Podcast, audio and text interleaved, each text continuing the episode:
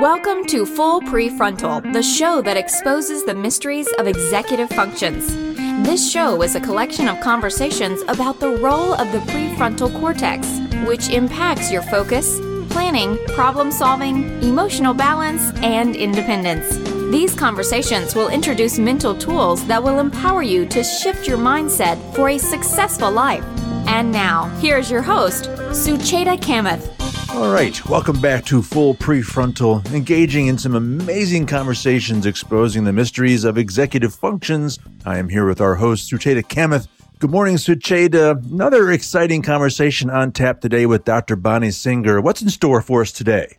So, Todd, I have a favorite cafe in Paris. It's called Bread and Roses. It's in the Saint Germain area. And when I visit Paris, which I have done now uh, six, seven times, I always make a point to stop there. A few years ago, I was there for breakfast, and a um, lovely, lovely couple came and sat next to me. And we struck up a conversation, and turns out that was David McCullough. He's a celebrated Pulitzer Prize winner and uh, has received many, many awards, including National Book Award and Francis Parkman Award. He has written uh, famous books like Truman and Great Bridge, The Path Between the Seas. An interesting thing about him is he's one of those few authors whose books have never been out of print.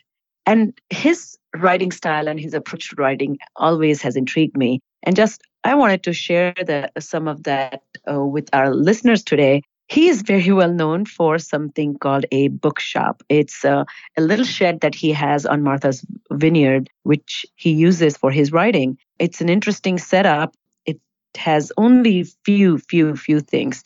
Uh, it has a he has a royal typewriter there, a green banker's lamp, and a desk. In this day and age, he does not have any telephone there. There's no running water. David McCullough describes uh, or says uh, nothing good was ever written in a large room. He uses that place to flesh out his writing, his thoughts, and gets himself organized it's funny that he uh, instruct his family members as they approach the shed to whistle to so that they can alert him that they're coming. I just found that very interesting because we're getting ready to talk to Bonnie, who is an expert in writing and uh, how it relates to executive function. And here's a famous writer who talks about his own writing process. And he has kind of come to understand how complex the process is and what works for him. He has tweaked it, he's shaped it, he also gives an interesting uh, kind of story about uh, his process of writing about Theodore Roosevelt. And in his book, he was writing about uh, his asthma. And he came to discover that there were a lot of missing pieces, and there was no clear indication how Theodore Roosevelt developed uh, asthma. So David McCullough talks about this being a puzzle that he tries to put together.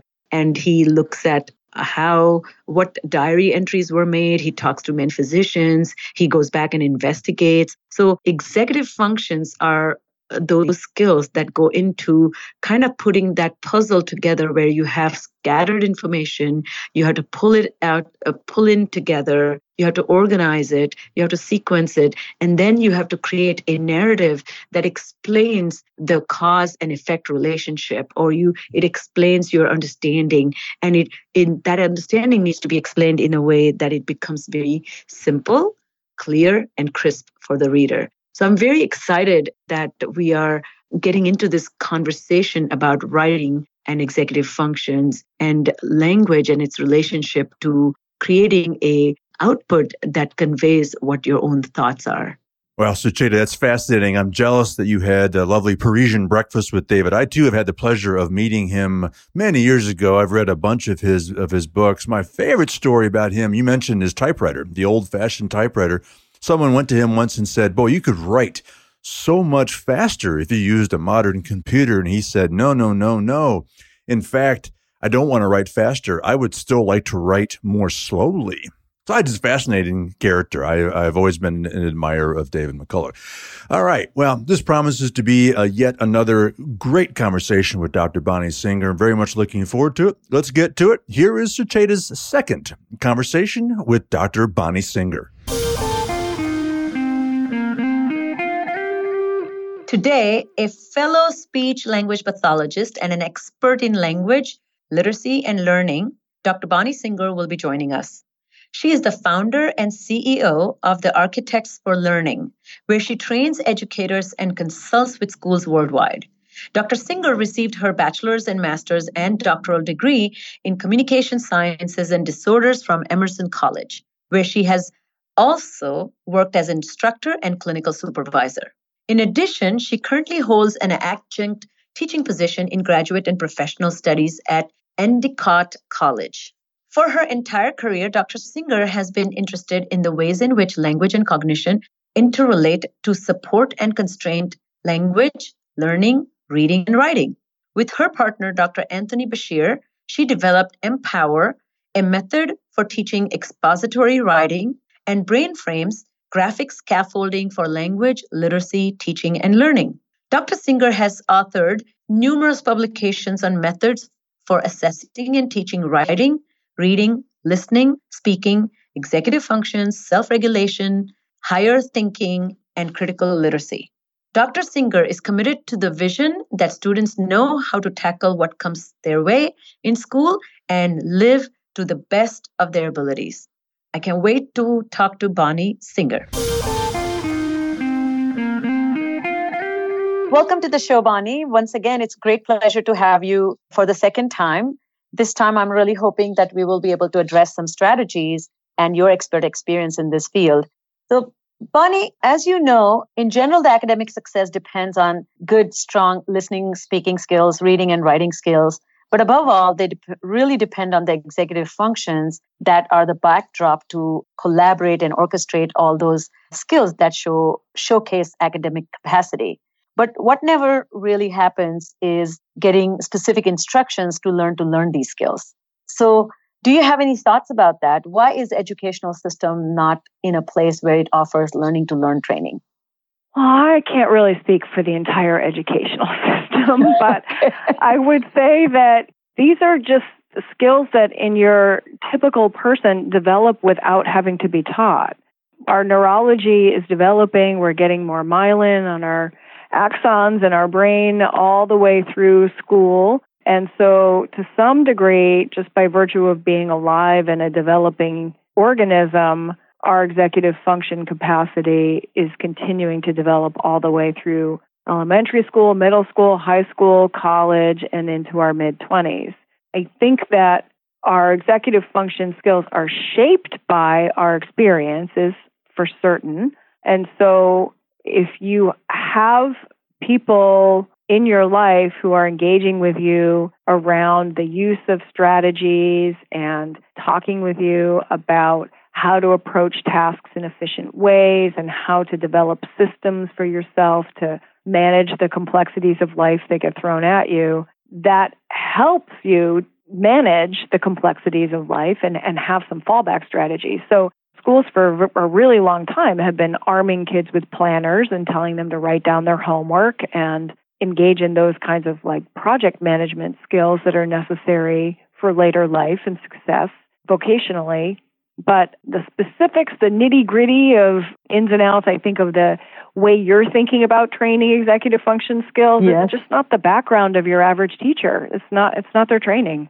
Exactly. But what you and I know, or rather what we are seeing as years progress, that students are struggling for a variety of reasons. Ultimately, that impacts their capacity to become, take charge of their own education. And what's holding them yeah. back is executive function related self management skills. And yeah. how can we create a culture in schools that understands the interplay between developing brain, executive functions, and need for supported learning, in your opinion? I think what drives most teachers is looking at the performance of their students. That's predominantly where they see they get concerned or they are like, he's fine. He's doing exactly what he needs to do. So the door opens for those kinds of conversations with educators around students who need some kind of additional instruction or some kind of additional support in order to be able to meet the expectations of a classroom. You have developed a lot of practical approaches to instruction, and you are a big advocate of teaching explicitly and consistently. Yeah. Can you share that? Share with our listeners what that looks like? Well, I can tell you that method that I'm most well known for and have dedicated a, a good chunk of my professional career to developing is a, a way of teaching students how to manage academic writing. And that method is called Empower. It was developed in collaboration with my dear friend and colleague, Dr. Anthony Bashir. And it took us a really long time, but the tenets of that were based on observations that I had of the students that I was working with privately, just in individual language therapy. And those kids were coming to me basically getting a different message about how they should be approaching writing every time they turned around. So their second grade teacher was using different strategies and a different approach than the third grade teacher who had different graphics and a different way of doing things. And the science teacher did things differently than the social studies teacher who was completely different from the ELA teacher. And so we had these vulnerable learners who weren't getting it and were really confused because everybody kept telling them to do it a different way.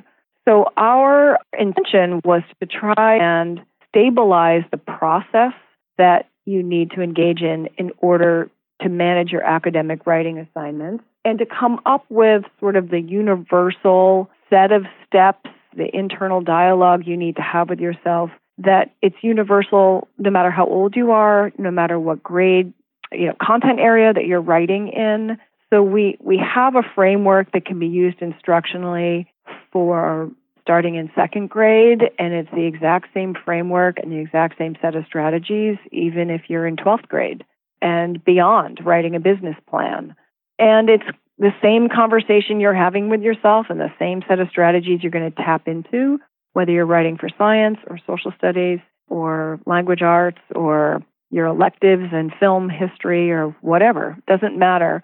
The process is the focus, not the actual content the complexity of assignments will change. The curriculum is going to change depending on where a student is in school. But we wanted to just help take some of the mystery out of how do you walk yourself through a very complex task with lots and lots of steps and moving parts and really heavily arm students with how they can organize their thinking and their language.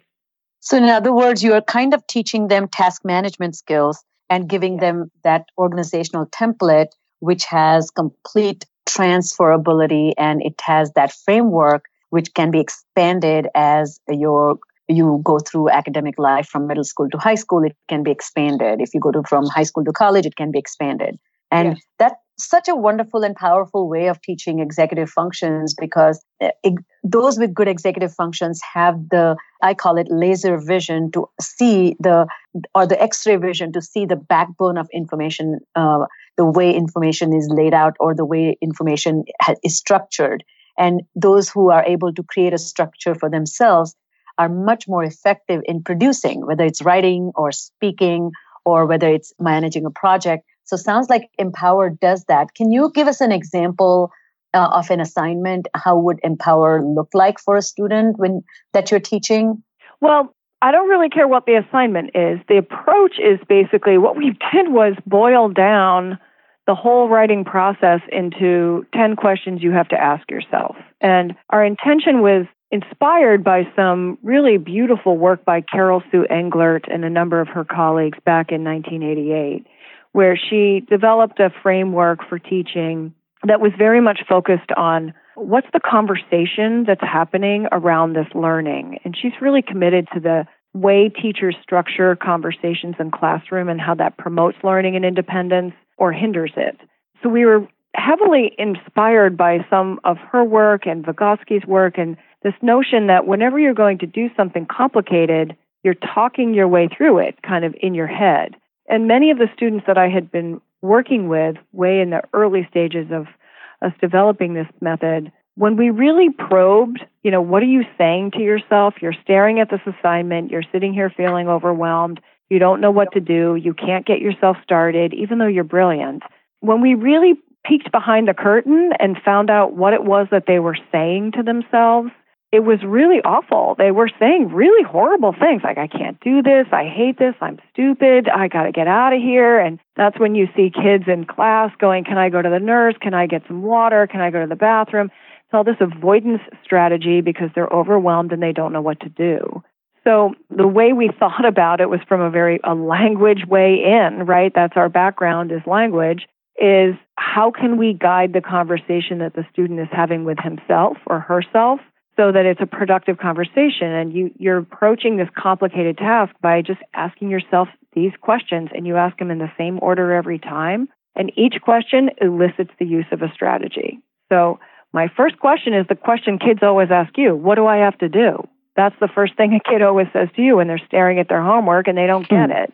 What do I have to do? So then we teach them a strategy for dissecting the language of the assignment, figuring out what it is that they need to do, getting a good picture in their head of what that end goal game is so that they can actually get themselves started. It, that's step one.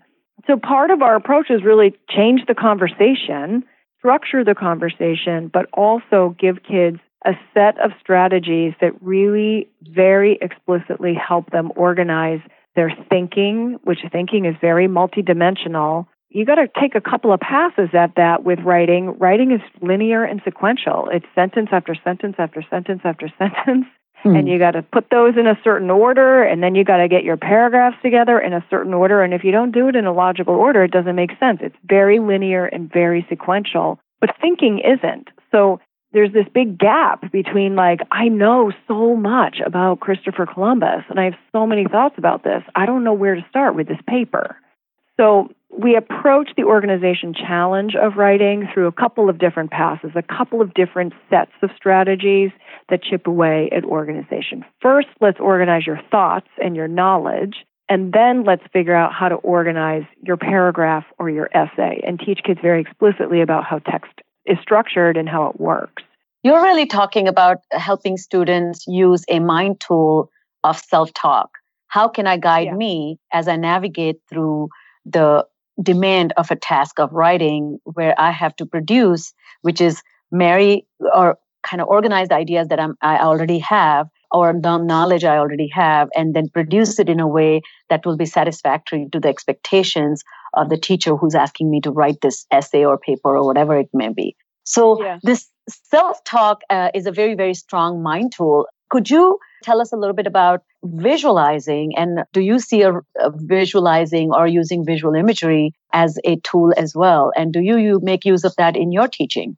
We do. We're really, really inspired by some work by David Hyerle, who developed a set of graphics that were intended to capture patterns of thinking and cognition. And I worked really closely with David Hyerle for a number of years. It's amazing. And slowly sort of morphed um, some of his concepts really from my background, which is more language, and started to look at what are some of the underlying things that we do with language all day, every day. What are the patterns of just talking? You know, so we boiled down into a set of six graphics a way of that's what you call brain frames right yes we call them brain frames they're basically a visual depiction of what it looks like to sequence your thoughts. And we sequence to tell a story. You sequence to tell somebody how to do something.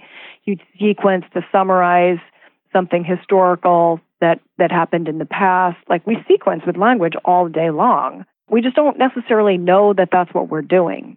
And we make comparisons and we make contrasts and we sort things into categories, and that's why grocery stores are set up the way grocery stores are set up. It's a whole bunch of categories. And so there are these kind of invisible patterns of language use that are hiding behind the listening and speaking and reading and writing demands of school and just conversation that, that kids are engaged in all day, every day. And we extracted a way to have kids be able to recognize those patterns and draw a picture of what they're trying to do linguistically so they can plan out the organization of their thought. Our original work with this, these concepts, was way back in 1995 and 96. We were working with a very, very, very bright 15 year old boy who was so scattered and disorganized in his communication, in his spoken communication. He was extremely bright.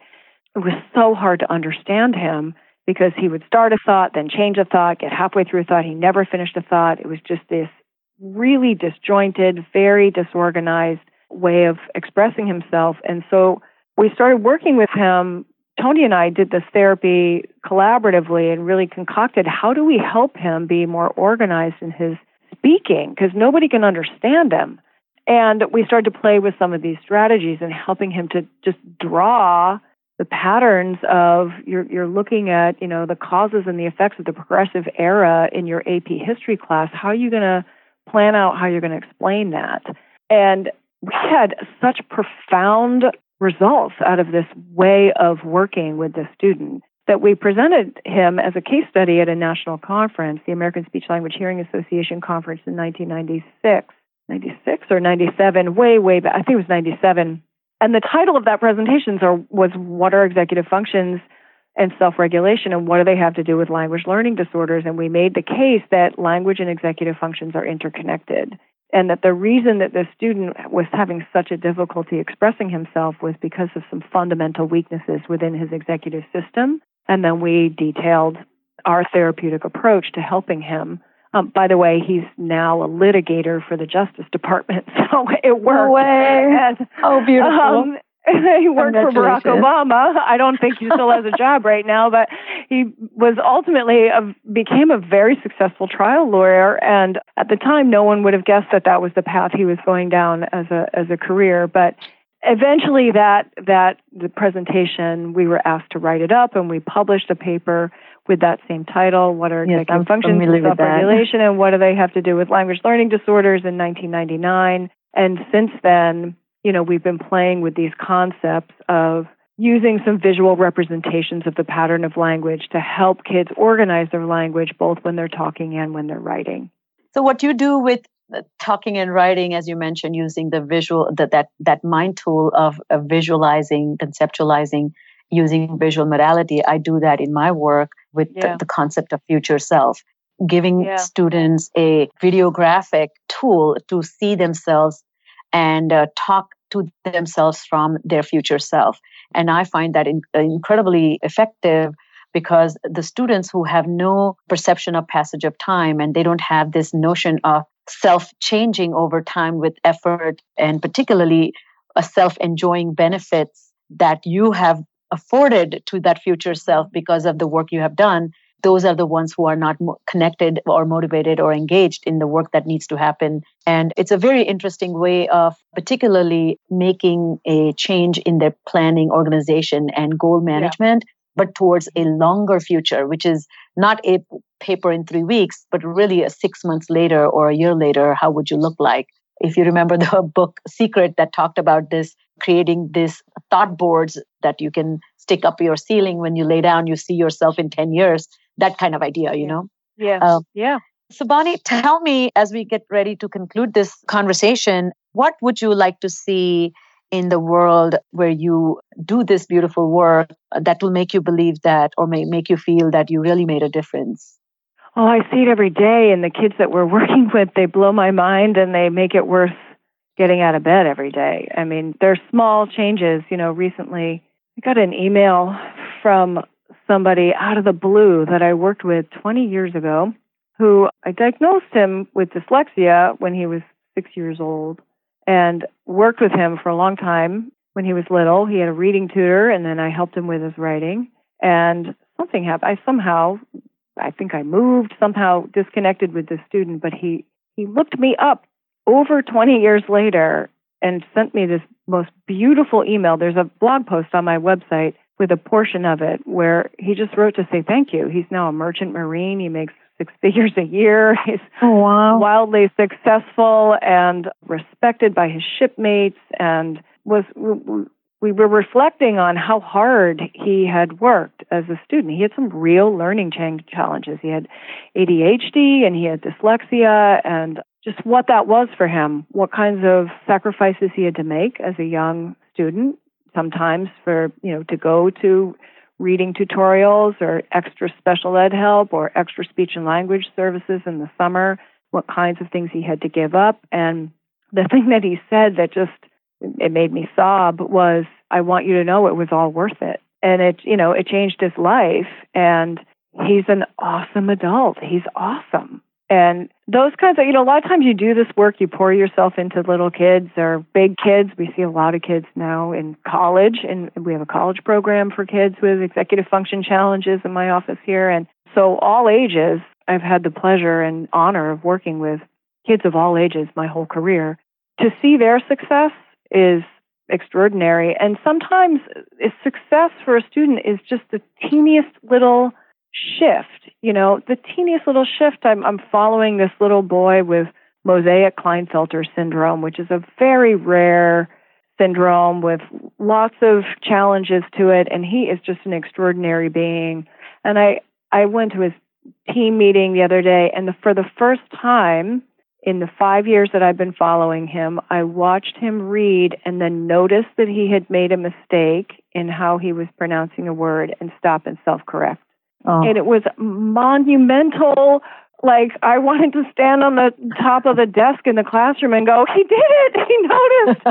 that is so huge that his brain stopped, that he noticed, that he realized that doesn't make sense. I can fix it. He used a repair. I mean, they're teeny little successes that you see in students every day, and it just keeps you going. It's what it's all about. Well, all thank about. you, Bonnie, for all that you do, and I'm so happy that you you shared those stories with our listeners. Yes, as you said, the you're pouring all of you, and life changes, even if it is tiny bit. It's the direction that sets them on a path for of success forever. Yeah. So before we let you go, should anyone have any questions, Bonnie, and or want to learn more about your work, where should they go? The best place is our website. It's uh, architectsforlearning.com. Thank you so much for making the time and uh, joining me on this podcast, Bonnie. It was my pleasure. Thank you so much.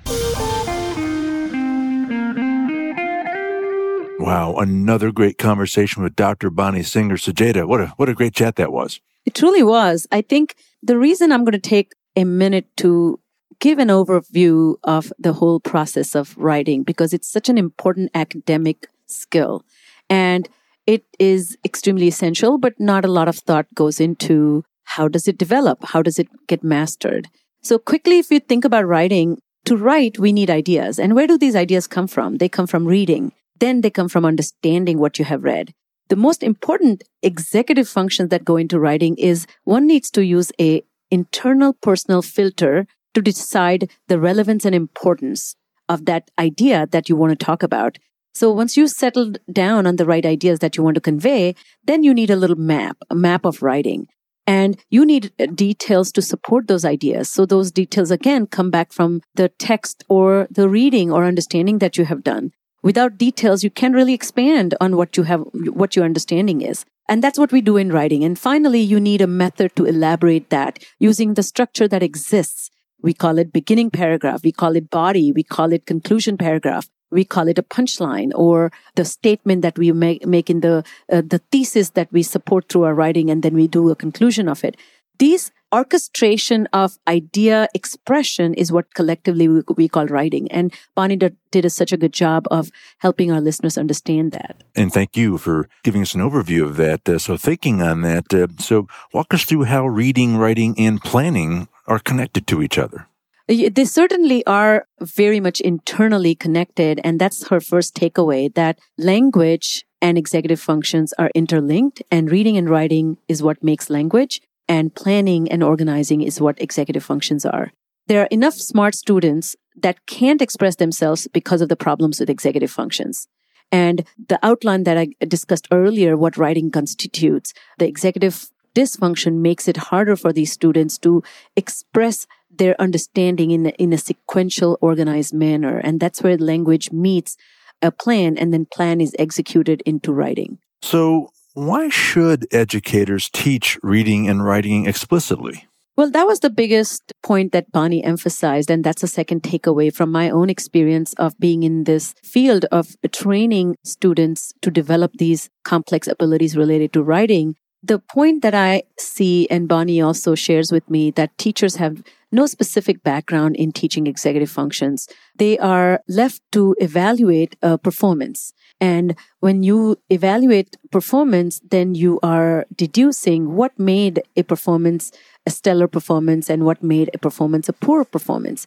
Educational system has nothing formal in place to teach skills that are related to learning to write. So every teacher sees it differently and every teacher works differently with the struggling student. So the struggling student who has fundamental difficulty in, in, kind of seeing the skeleton of written language then is very much dependent on teacher's instructions. And the teacher instructs those parts of writing that pertains to his or her content knowledge. So history teacher may be uh, focused on teaching analytical writing. Science teacher is working on analysis synthesis writing. And the student's job is to kind of integrate the two. And that may not happen successfully all the Understood. time okay. So Bonnie discussed how self talk is used as a mind tool. So, what are your thoughts on that?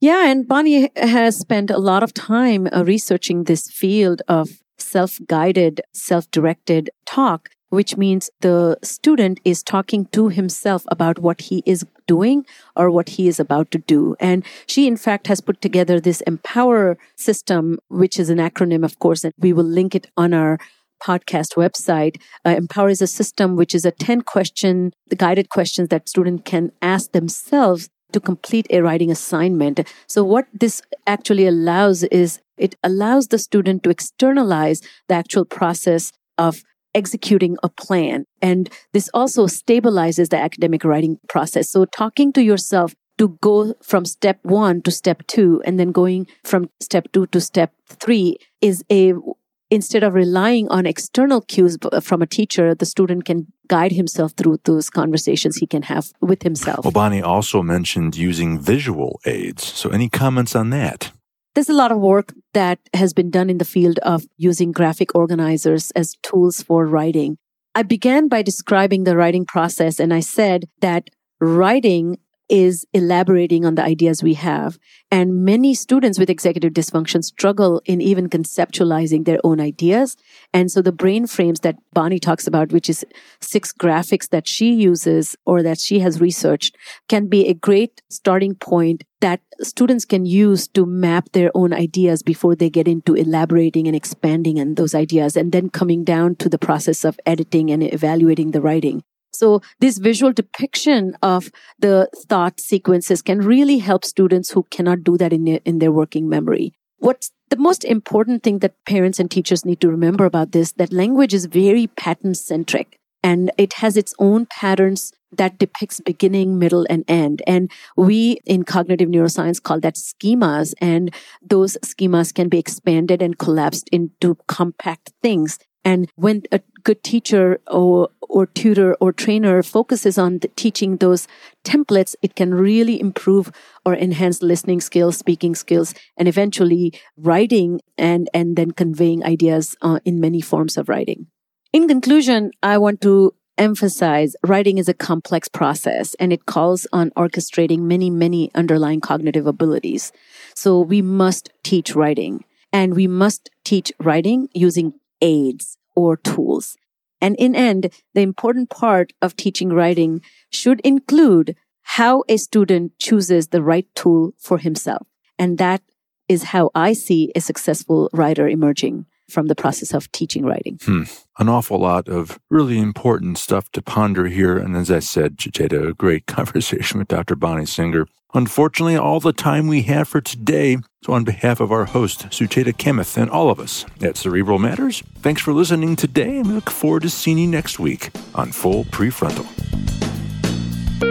Thank you for listening to Full Prefrontal, exposing the mysteries of executive functions. To contact our host, Sucheta Kamath, and learn more about her work on improving executive functions, visit her website at cerebralmatters.com. That's cerebralmatters.com. Tune in next week for the next informative episode of Full Prefrontal.